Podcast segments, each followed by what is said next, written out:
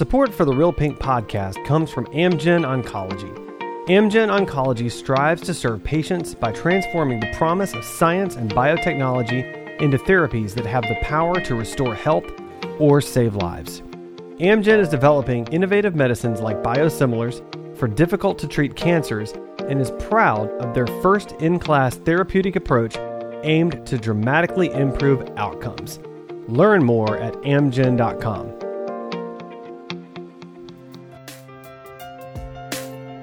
From Susan G. Komen, this is Real Pink, a podcast exploring real stories, struggles, and triumphs related to breast cancer. We're taking the conversation from the doctor's office to your living room.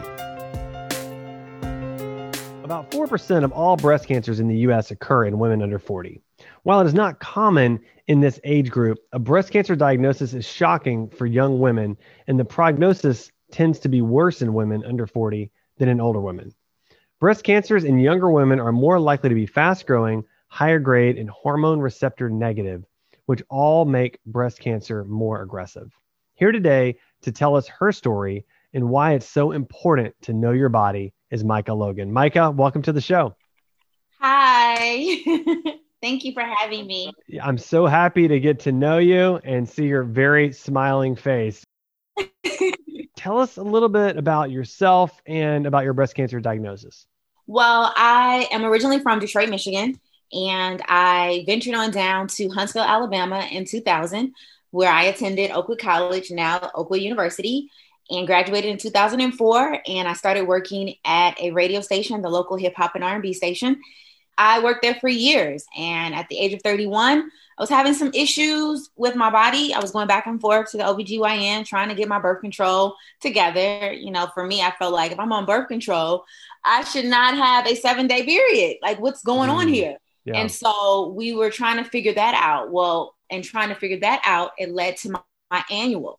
And with my annual, I go in and uh, they're filling around and they ask that infamous question that, you know, we ladies, we always get this. Are you doing your at home breast checks? And I was just like, uh, yeah, sure. You know, like you don't want to say no, but then it's like, you know, it's a no, but you know, so she's feeling around and she was like, hmm. And then she went to the other breast and she was like, hmm. And I'm looking at her like, what's all these hums? And she went and got my doctor, was a nurse practitioner, got my doctor. We finished the exam. They came back in and did another fill around. You know what? We need to send you to our breast doctor to get a mammogram. Now, to be perfectly honest, I didn't even know how to spell the word mammogram. I didn't know what they were talking about. What is happening here? I was so displaced from what was kind of being told to me that I left the address to Dr. Scott's office at my OBGYN. Mm. They called me the next morning and they were like, Hey, you left the, the address. We need you to go here. Make sure you're on time. I get to Dr. Scott's office and it was like, Where am I? I didn't even understand this. I see this machine and you know they tell you to go into you know this room get undressed take your deodorant off. Like it just was a whole lot. And so they took these pictures of my breast and they kept taking pictures. I'm not a very large chested woman. So for me i'm like you can't get this on the first try. Like what's really good? And so she was like hey i need you to come back for a biopsy. And i was like a bi what okay they're using a lot of words and terms that you know, I watch Grey's Anatomy. That's about right, as far right. as my medical it went. Right. So I, I, called one of my homegirls. I was like, "Hey, have you ever had to have a biopsy?" She said, "Oh yeah, girl." She was like, "It's nothing. You know, they'll stick a little needle in you, take a little test, and you'll be fine." So I was like, "Okay, fine." So I go in for the biopsy. Well, because it's the end of the week, we won't be able to tell you your results till Monday. And I was like, "Man, I gotta go all these days until I like, what am I supposed to do?" So I do what I usually do when I'm stressed, I just clean and reorganize things. So I did that my whole the whole weekend. Monday I'm at work on air, not thinking anything of it. My phone rings and it's Dr. Scott.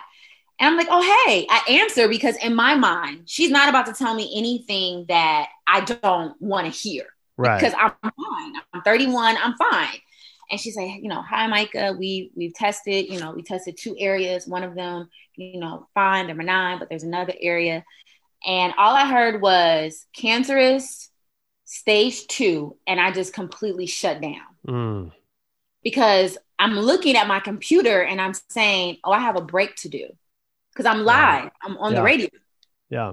and I was like, "Well, can you hold on for a second? And I do my break, and I get back on the phone, and she's still talking, and I don't hear anything she's saying. The last thing I heard her say was, "Can you be down in my office at four o'clock?" Wow. I immediately get off the phone with her and I call my pastor and I am hysterical. And I'm like, Pastor AD, I don't, you know, like I'm telling him and he's just quiet. And he was headed to Nashville, if I remember correctly. And he pulled over and he was like, I need you to call your family. And I didn't want to call my family because we had just gone through so much as a family.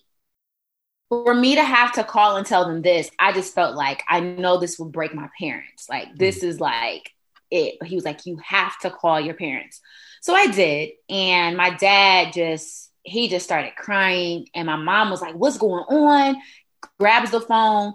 And they're like, We're on our way. Mind you, they're in Detroit. I'm in Alabama. They're like, We're getting on a plane right now. And I'm like, No, no, no, no, no. At the time, my grandmother was in Alabama, my aunt Renee, and a few of my cousins. And I was like, I'll just get them to go with me and they'll keep you guys informed. Right. I went and told my boss, and my boss was he saw it in my face. He had just recently lost his mom to a specific cancer.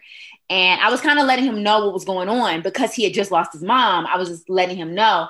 As soon as I walked in his office, he said, Go, take the week off. And I remember going down to Dr. Scott's office. Again, I was so displaced. My aunt took notes, my grandmother took notes. I was sitting in that room so numb. I remember, you know, them giving a plan, and my doctor, all she kept saying was, I don't understand. She's young. She doesn't drink. She doesn't smoke.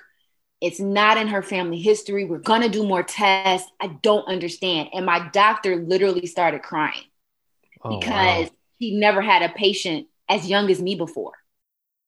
So for her, it was, what is going on? And I'm looking at her like, well, if you don't understand, how am I supposed to understand this? Right. Yeah. I went home and my, my, my aunt and grandmother, they tried to take me out to eat. And I was just like, you know, I called my pastor back. I gave him an update. And he was like, you're going to fight it. You're going to win. You're going to fight it. It's okay. You know, he was as encouraging as he could be, but just as confused. Right. I- Yeah. I remember going home and I just sat. And my boss, remember I said my boss gave me a week off, but I couldn't do that. The next day I was at work. Um, I, I couldn't sit. It wasn't, it wasn't the way I'm a thinker and I would have thought myself crazy. So that that's how I discovered 31 years old, invasive ductal carcinoma, stage two on the verge of stage three, and they had to move fast. That was in May of 2013. Hmm. Yeah. Wow. Wow. Thank you for for really expressing and, and just sharing the emotion of that. Right. I, I can just only imagine how uh, how difficult that must have been. And and I know uh, I know that you've been you've often said that breast cancer is is not no longer grandmother's disease. Right. Uh, tell tell us what you mean by that. I mean, once I came to grips, you know, I started my chemo on June 6th. It was 18 weeks of like heavy. I had a heavy cocktail. And I didn't want to let my listening audience know immediately. I wanted to kind of embrace the process. I only let certain people know that I was going through it. And once I did make the announcement, a lot of people started reaching out. And when people, when I say a lot of people, a lot of younger women, Hmm. I could not believe the amount of young women that were going through this silently with no type of help. They didn't Right. have a conversation for them because the conversation has always been 45 plus. Right. And here I am, 31, but I'm talking to girls younger than me. And I'm like, wait a minute, who've gone through double mastectomies. And I'm like, you're in your 20s who've, you know, gone through getting it not once, but twice. Hmm. That was crazy to me. And I'm like, there's no conversation about this. Right. And I'm like, they're young women. That's what I'm saying. It's not they weren't grandmothers. They weren't the old lady at the church. They weren't the old woman sitting at the park, you know, reading her book, feeding the birds. These are women in college. These are women that love to travel. These are young mothers. These are women that are at the height of their careers, just finishing college, working at the mall. But no, there's no conversation for them. They don't have an outlet. We did not have, and we still don't have an outlet. Even to this day, it's not talked about. It's still 45 plus, mammogram 45. The faces that you see are always women that are older. And I'm like, hello? Right, that's right. That's right. we need to get your face on the billboard then. I think that that'd be a good start. You've got a nice smile. So well, right, well, I mean, well, speaking of that, right? I mean, how do we how do we start to change that? How do we how do we engage this conversation and bring this conversation to the public? It's just starting it, making younger women feel that they have a platform that's for them, making them feel like they have a safe place to share their stories, making them feel like okay, I'm not alone in this. Making them feel like, hey, you might be young, but you can still live your life you can still be cute. You can still, you know, have fun. You just have to do it in a way. And let me tell you, I didn't miss a baby shower, a birthday party, a family trip. Now, I might have been sleeping in a corner. I might right. have had to get, you know, like I remember my family trip. We went to Hawaii. I had to get two chemo treatments back to back, and it literally wore me out for half the trip. But that trip to Hawaii was the last family trip that I was able to take with my father before he died years later creating memories because here's the thing I didn't know what was going to happen to me, but I wanted to live. And so to let them know, like, yo, you might be young, but you can live and fight this. Because here's the thing not only are young women getting it, we get it aggressively. Like it's harder for us to fight against it, which is crazy to me, but that's the reality. That's crazy. And, and you're right. It, it is more aggressive. And all the more reason that we need to make sure that this is brought, you know, to people's mm-hmm. attention, that we're paying attention, right? Yeah, for sure. Right. Well, so tell me a little bit about self-image and how you're able to process through going through the side effects of treatment and just all of the difficulty surrounding that. Okay, so for me, I was a public figure. Even though during radio, I still had appearances, people knew who I was. You know, I wasn't I wasn't a secret running around the city. They knew right. who Mel Six was. I remember when my hair started falling out, it was right after my first treatment. I was sitting at work, about to do another break, and I put my hands through my hair. Now, mind you, at the time, I had a short haircut. It was long on one side, short on the other. And in my mind, I'm thinking, like, the shorter my hair is, the less it'll fall out. Absolutely wrong. I put my hand through my hair, and it was a big glob of hair in my hand. Mm. And I freaked out. I called my mother first, and she was of no help, bless her heart. I called my dad, and my dad was like, Baby girl, go to the barbershop. I said, Huh? He said, Why would you watch it happen and not get in front of it? You will be fine. He was like, Call one of, the, one of your friends and have them go with you. Then after that, I called Pastor AD, and Pastor AD said, I agree with your dad. Go to the barbershop.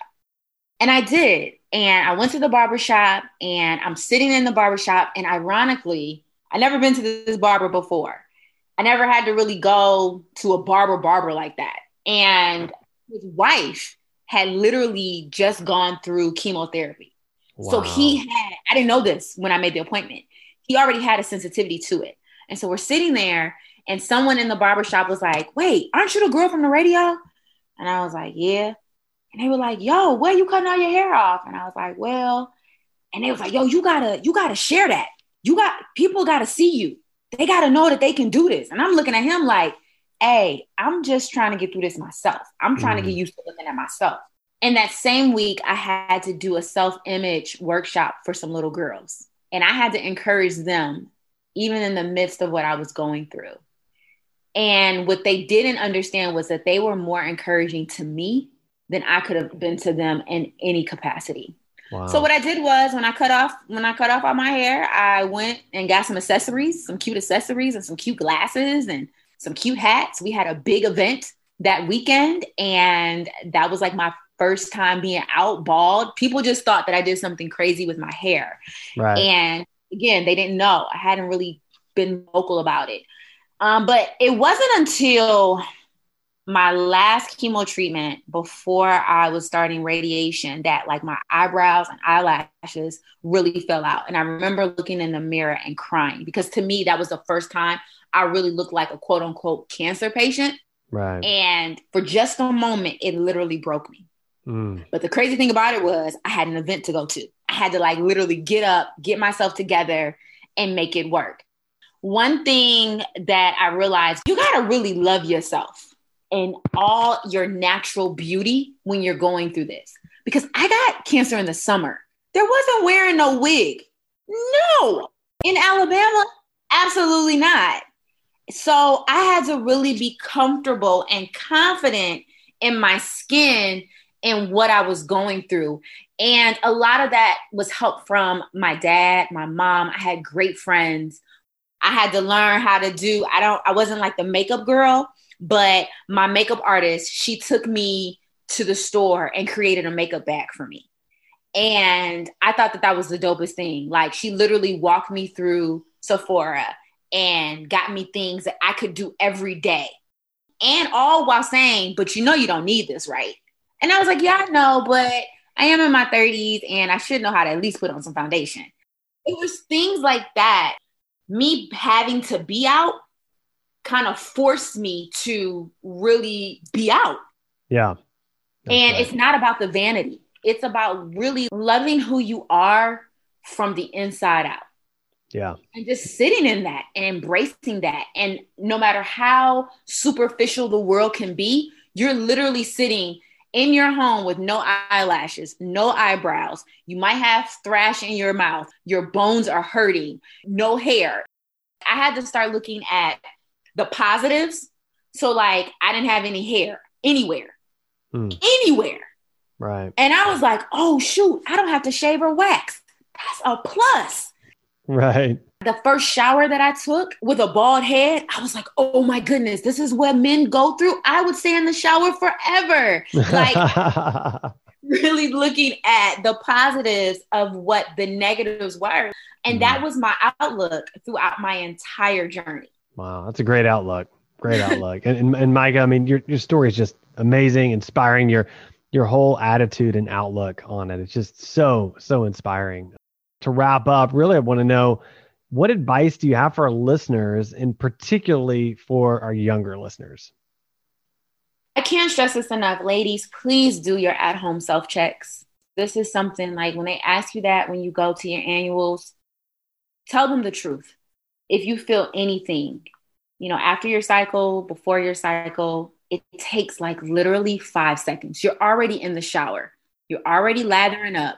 Do the self check, check around, know your body, feel around. If anything feels crazy, call your doctors and don't let them tell you, oh, you're too young to get. No, no, no, no, no, no, no, no, no. I want this.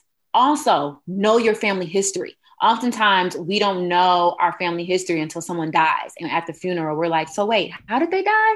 Right. Know what's going on but on both sides. Know how it can affect you. Do your research. Don't be scared of knowledge.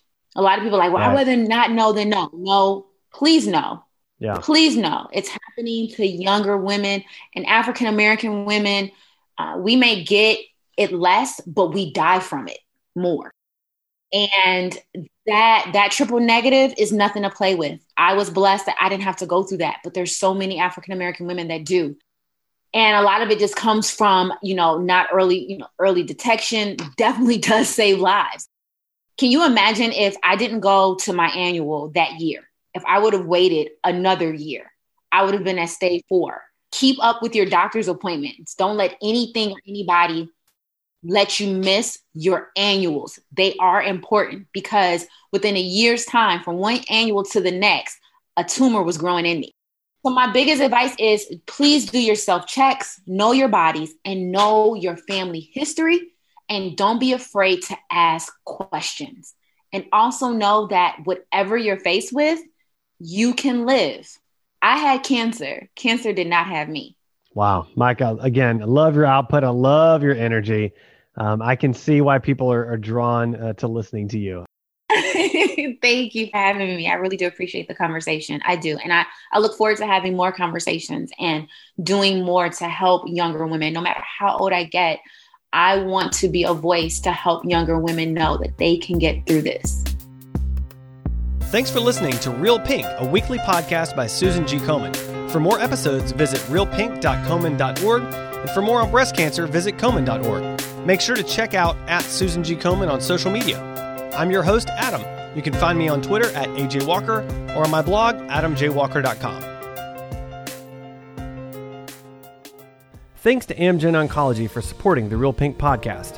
Amgen Oncology biosimilars are backed by four decades of experience in the research, development, manufacturing, and supply of originator biologics. Join the conversation at the Amgen Biotech Facebook page or amgen.com.